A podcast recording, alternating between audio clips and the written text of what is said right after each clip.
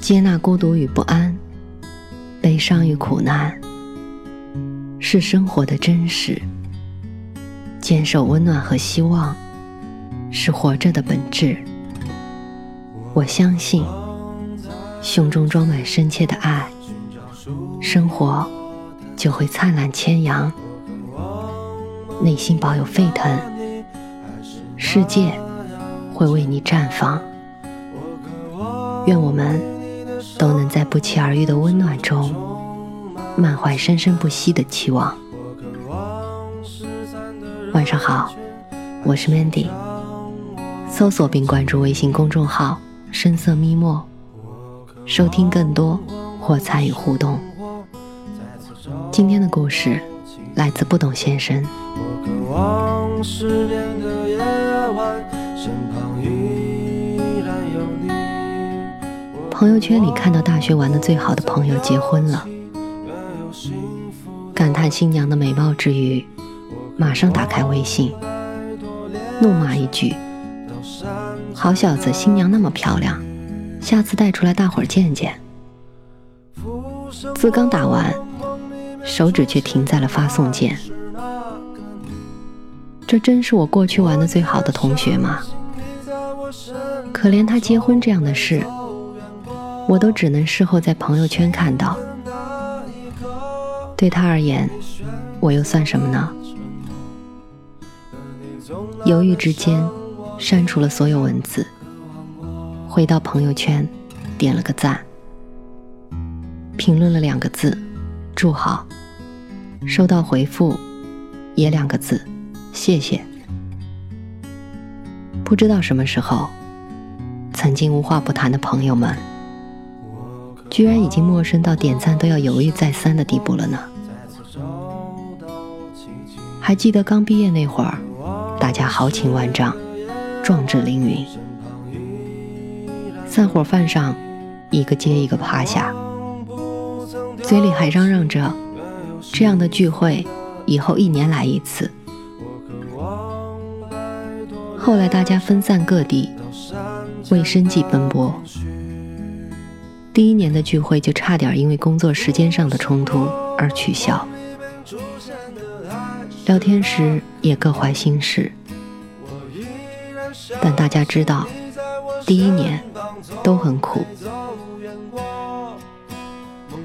当时市长站出来说：“现实太残酷了，我们不能就这样被打倒。”结果他第一个被喝趴下了。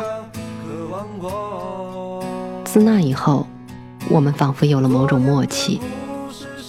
谁也没有再提过聚会的事情，但我知道，每个人心里都想着以后过得好一点，大家再聚。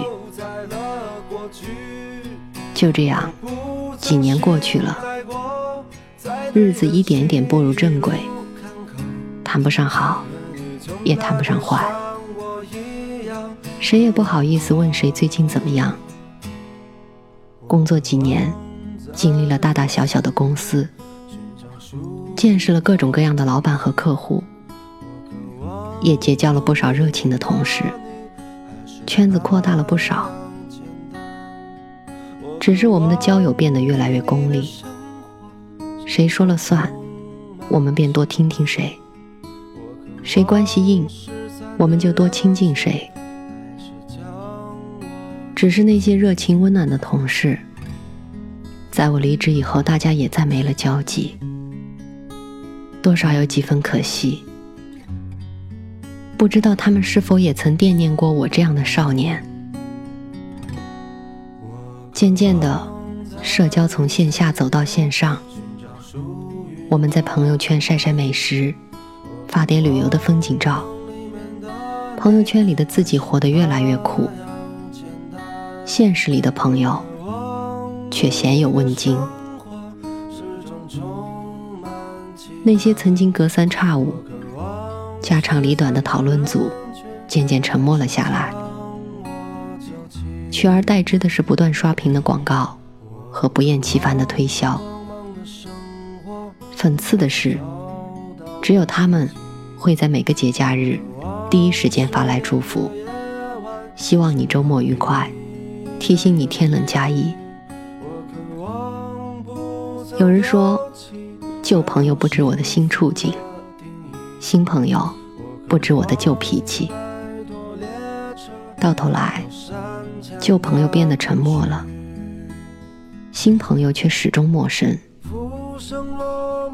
但我告诉自己，与人相处的原则是不能变的。敷衍色泽之辈，终究不过泛泛之交。我始终相信，用真心才能换真心。有这样一个故事：有个人很有爱心，尽管自己也不宽裕，但非常同情一个长期住在自家附近的乞丐，每个月施舍他一百块钱，乞丐很感激。两年后的一天，他这一次给了乞丐五十元，乞丐很诧异，问他为什么比原来给的少了，他解释说。自己的老婆刚生了第二个孩子，家庭开支加大，手头很拮据，所以以后每月只能给他五十元。乞丐勃然大怒：“你凭什么拿我的钱去养你的孩子？”